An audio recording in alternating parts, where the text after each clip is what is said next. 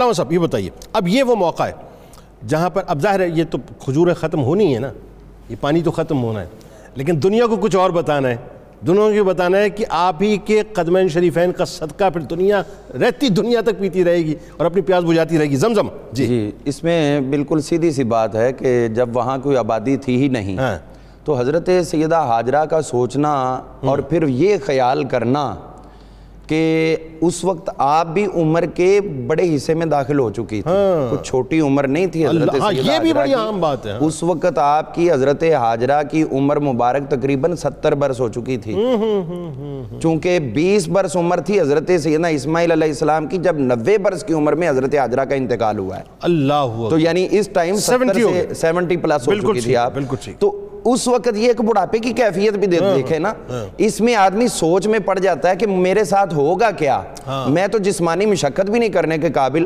اور پھر ذرا آپ جس طرح وہ امیجن کر رہے تھے تو اب کرے میں آپ کو بتاتا ہوں۔ بتائیے ذرا۔ کہ آج صفا اور مروہ سے فلیٹ راستہ سات سو میٹر کا ہے۔ جی۔ اور اس وقت اس میں سلوپ بھی تھی۔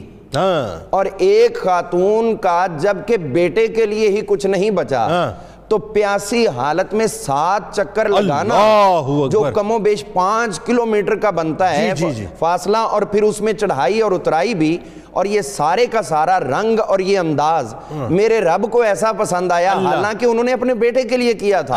ہر ماں اور باپ اپنے بیٹے کے لیے کرتے ہی ہیں۔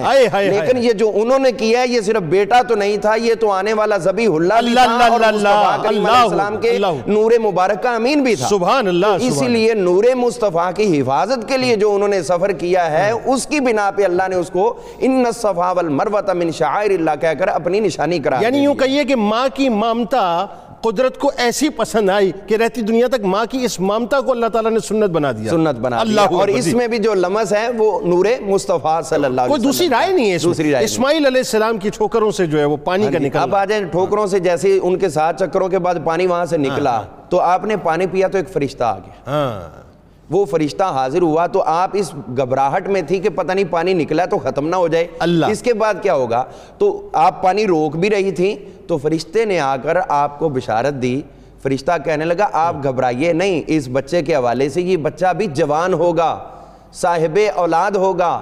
پھر اس کے بعد اسی جگہ پر اللہ کا گھر بنے گا اور اس کے بعد دنیا تلبیح کہتی ہوئی کھچی چلی آئے آپ کیوں گھبرا رہی ہیں؟ کوئی۔ چھوڑ کے کیوں گیا آپ کو؟ وہ بھی رب کا حکم تھا یہاں حفاظت بھی رب کائنات خود فرمائے گا۔